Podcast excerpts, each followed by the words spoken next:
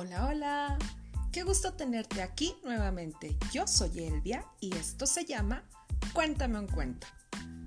En este penúltimo episodio te voy a leer mi cuento favorito de los hermanos Grimm, del que hay varias versiones y alguna de ellas hasta tiene el título de El rey pico de loro.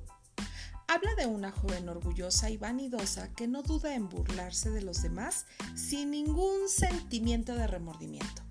Y como en todos los cuentos, el final tiene una moraleja. Yo te contaré la versión original este día. Ponte muy cómodo, cierra tus ojitos y deja volar tu imaginación, porque estamos comenzando.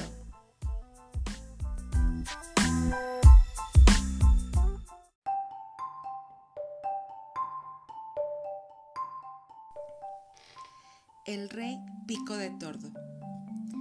Tenía un rey una hija que era hermosa por encima de toda ponderación, pero tan orgullosa y soberbia que no encontraba ningún pretendiente a su gusto. Uno tras otro lo rechazaba a todos y encima se burlaba de ellos. Un día, el rey dispuso una gran fiesta e invitó a todos los mozos casaderos de varias leguas a la redonda. Fueron colocados en fila por orden de rango. En primer lugar, los reyes, después los duques, los príncipes, los condes y varones, y finalmente los caballeros. Pasóles revista la princesa, pero a cada uno tuvo algo que objetar. Este era demasiado gordo. Vaya, tonel, exclamaba. El segundo, demasiado larguirucho. Flaco y largo, no tiene garbo. El tercero, demasiado bajo. Gordo y bajo, un estropajo. El cuarto, demasiado pálido. Parece la muerte. El quinto, demasiado rojo. ¡Vaya gallo! El sexto no era bastante derecho. Leña verde secada detrás de la estufa. ¡Uy! Y así sucesivamente. En todos descubría algún defecto, pero de quien más se burló fue de un bondadoso rey que figuraba entre los primeros y cuya barbilla era un poco saliente. exclamó la princesa soltando la carcajada. Este tiene una barbilla que parece el pico de un tordo, por lo que en adelante le dieron el sobrenombre de pico de tordo. El viejo rey, empero, viendo que su hija no hacía sino mofarse de todos los pretendientes y humillarlos, irritóse de tal manera que juró casar a su hija con el primer mendigo que llegase a su puerta. Al cabo de pocos días, presentándose un organillero que, después de cantar al pie de las ventanas, pidió limosna, el rey dijo, Traedme a ese hombre compareció ante él el pordiosero, todo sucio y harapiento. Cantó ante el rey y la princesa, y cuando hubo terminado, pidió una recompensa. Díjole al rey, Me ha gustado tanto tu canción que voy a darte a mi hija por esposa. Asustóse la princesa, pero el rey le dijo, Juré casarte con el primer mendigo que se presentara yo voy a cumplir mi juramento. No valieron súplicas, fue llamado el cura y la doncella hubo de contraer matrimonio, quieras que no, con el organillero. Terminada la ceremonia, dijo el rey, no es propio que, siendo la mujer de un mendigo, sigas viviendo en mi palacio. Vete, pues, con tu marido marcháronse los recién casados, llevándola el mendigo de la mano y caminando los dos a pie. Al pasar frente a un bosque preguntó ella, ¿De quién será este bosque tan hermoso? Del rey Pico de Tordo, que quiso ser tu esposo. Si lo hubieses querido, ahora tuyo sería. ¡Ay, desdichada de mí! ¿Por qué a Pico de Tordo no le dije que sí? Pasaron luego por un prado y ella volvió a preguntar. ¿De quién es este grande y verde prado? Del rey Pico de Tordo, a quien has despreciado. Si lo hubieses querido, ahora tuyo sería. ¡Ay, desdichada de mí! ¿Por qué a Pico de Tordo no le dije que sí? Al llegar a una gran ciudad, preguntó ella de nuevo. ¿De quién es esta ciudad tan bella y populosa? Del rey Pico de Tordo, que te pidió por esposa. Si lo hubieses querido, ahora tuya sería. ¡Ay, desdichada de mí! ¿Por qué a Pico de Tordo no le dije que sí? Basta, dijo en eso el mendigo. No me gusta que estés siempre deseando a otro hombre. ¿No soy yo bastante para ti? Al fin llegaron a una casa pequeñísima y ella preguntó, ¡Santo Dios! Vaya casita extraña. ¿De quién puede ser esta cabaña? respondió el músico. Es mi casa y la tuya, donde viviremos. La princesa hubo de inclinarse para franquear la puerta. Era muy baja. ¿Y dónde están los criados? preguntó ella. ¿Criados? Tendrás que hacer tú lo que quieras que te hiciesen Enciende el fuego enseguida, pon agua a calentar y preparar la comida. Yo estoy cansado.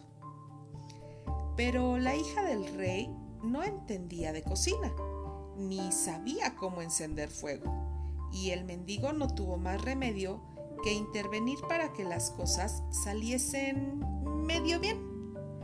Después de su parca comida, fuéronse a dormir, y por la mañana él la obligó a levantarse muy temprano, pues debía atender a los quehaceres de la casa. Así vivieron unos días, consumiendo todas sus provisiones y entonces dijo el hombre, Mujer, gastar y no ganar nada no puede ser. Tendrás que trenzar cestas. Salió el hombre a cortar mimbres y los trajo a casa. La joven empezó a trenzarlos, pero eran duros y le lastimaban las delicadas manos. Bien, veo que no sirves para esto, dijo el marido. Mejor será que hiles. Tal vez lo hagas mejor. Instalóse ella y se esforzó en hilar, pero la recia hebra no tardó en herirle los dedos, haciendo brotar la sangre. Ya lo ves, dijo el hombre, no sirves para ningún trabajo. Mal negocio hecho contigo. Probaremos a montar un comercio de alfarería, irás al mercado a vender ollas y pucheros. Dios mío, pensó ella. Si aciertan a pasar por el mercado gentes del reino de mi padre y me ven allí sentada vendiendo cacharros, ¿cómo se burlarán de mí?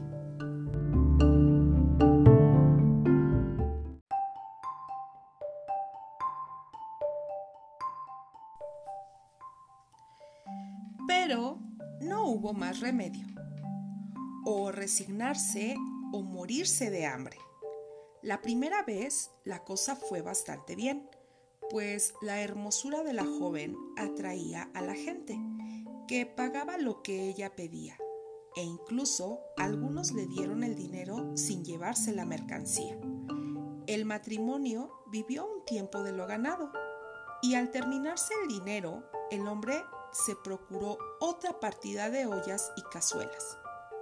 Situóse la princesa en un ángulo de la plaza y expuso los objetos a su alrededor.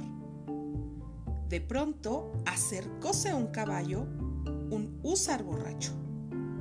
Iba al trote y metiéndose en medio de los cacharros, en un momento los redujo todos a pedazos.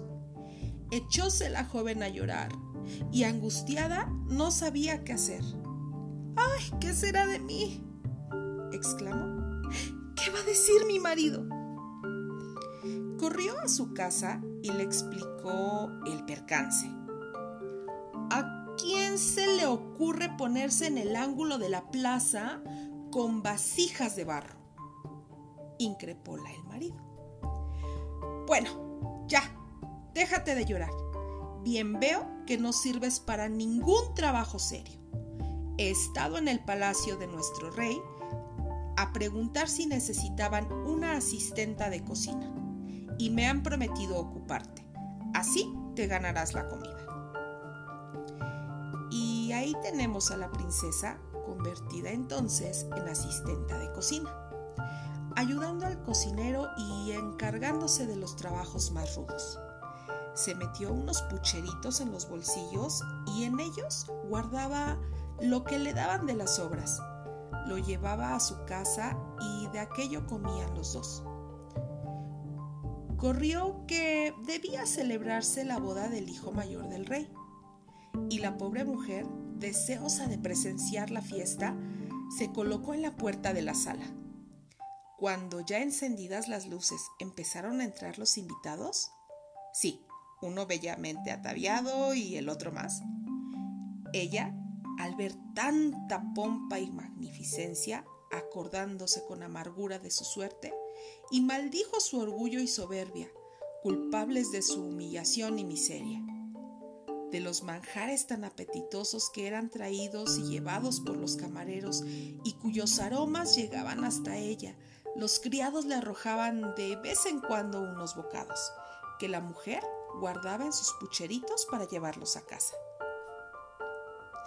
Entró el príncipe, vestido de terciopelo y seda, con cadenas de oro alrededor del cuello, y al ver a aquella hermosa mujer, de pie junto a la puerta, tomóla de la mano para bailar con ella.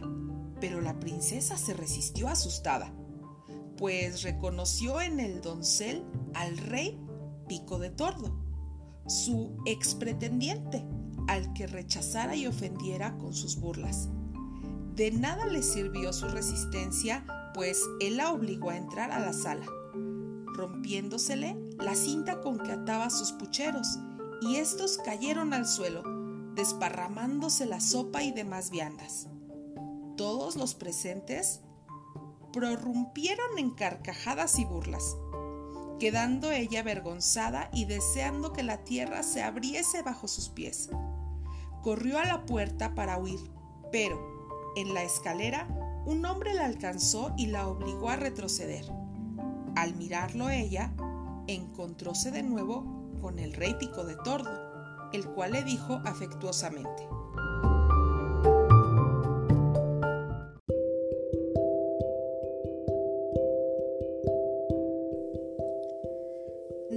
Temas. Yo y el músico con quien has estado viviendo en la cabaña somos el mismo hombre.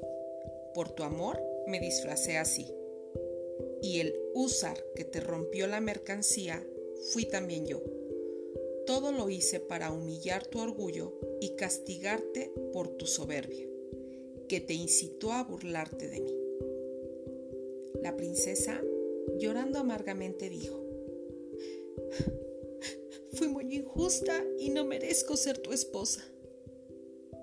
Pero él le replicó. Tranquilízate, todo pasó y ahora celebraremos nuestra boda. Y las camareras entraron y le pusieron preciosos vestidos. Vino su padre y toda la corte acudió a felicitarla por su casamiento con el rey Pico de Tordo. Y entonces sí, todo fueron fiestas y alegría. Ojalá hubiésemos estado ahí tú y yo.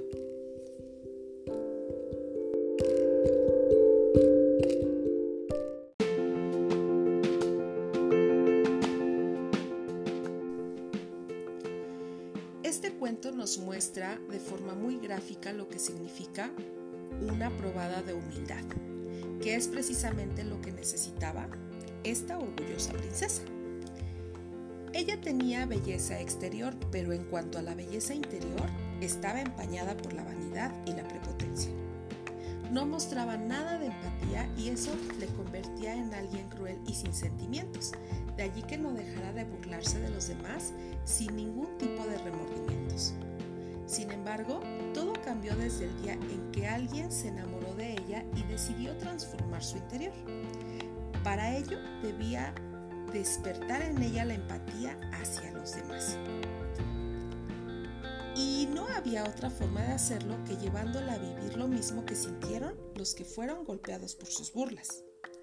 El joven pretendiente tenía un bondadoso corazón que pues podría haberse enfadado con la princesa después de recibir la humillación en frente de, de todos en la fiesta, pero en lugar de ello apostó por el amor y se propuso transformarla. La hizo pasar por todas las calamidades posibles para que entendiera que nadie es menos por tener una posición más baja o menos recursos económicos o por ser más gordo, más flaco, etc. Y vivió con ella todas esas penurias con tal de conseguir curar su orgullo. Al final, la princesa sintió en carne propia la vergüenza y humillación de quien recibe una burla y se dio cuenta del daño que pueden hacer unas risas en determinado momento. Entonces, se dio cuenta del gran daño que causó ella y lo equivocada que estaba. Una cucharada de humildad hizo que al fin resplandeciera no solo por fuera, sino también por dentro. Y bien, ¿qué te pareció el cuento? Como te dije al principio, este es mi favorito, porque fue con él cuando yo conocí las historias de los hermanos Grimm. Y desde entonces, en casa cada tarde después de comer, mi mamá y yo leíamos en voz alta para mis hermanos un cuento de ellos. Y ahora, ¿qué crees que viene ahora? Sí, los saluditos. En Ciudad de México para mis sobrinos Eric, Abby y Freddy, quien la semana pasada cumplió años. Para mi amiguita Yelena y su hermano José Ángel. Para Fabita Meléndez. Para mi querida amiga Penny y Gerardo Lemos. Y claro, saludos también a quienes me escuchan desde diferentes lugares como Estados Unidos, Chile, Argentina, España y por supuesto aquí en México. Espero hayas disfrutado el episodio del día de hoy. Suscríbete, comparte y activa la campanita para que sepas cuando hay un episodio nuevo. Envíame tus sugerencias, ya sabes, a mi cuento todo con minúsculas, eh, para que me digas si quieres que incluya algo diferente en la segunda temporada de este podcast. Recuerda que lo hago para ti. Te envío un abrazote súper apretado hasta donde te encuentres justo ahora escuchándome. Deseo que tengas un excelente día y recuerda que muy pronto estaremos aquí, tú y yo, nuevamente, para contarte otro cuento. Adiós.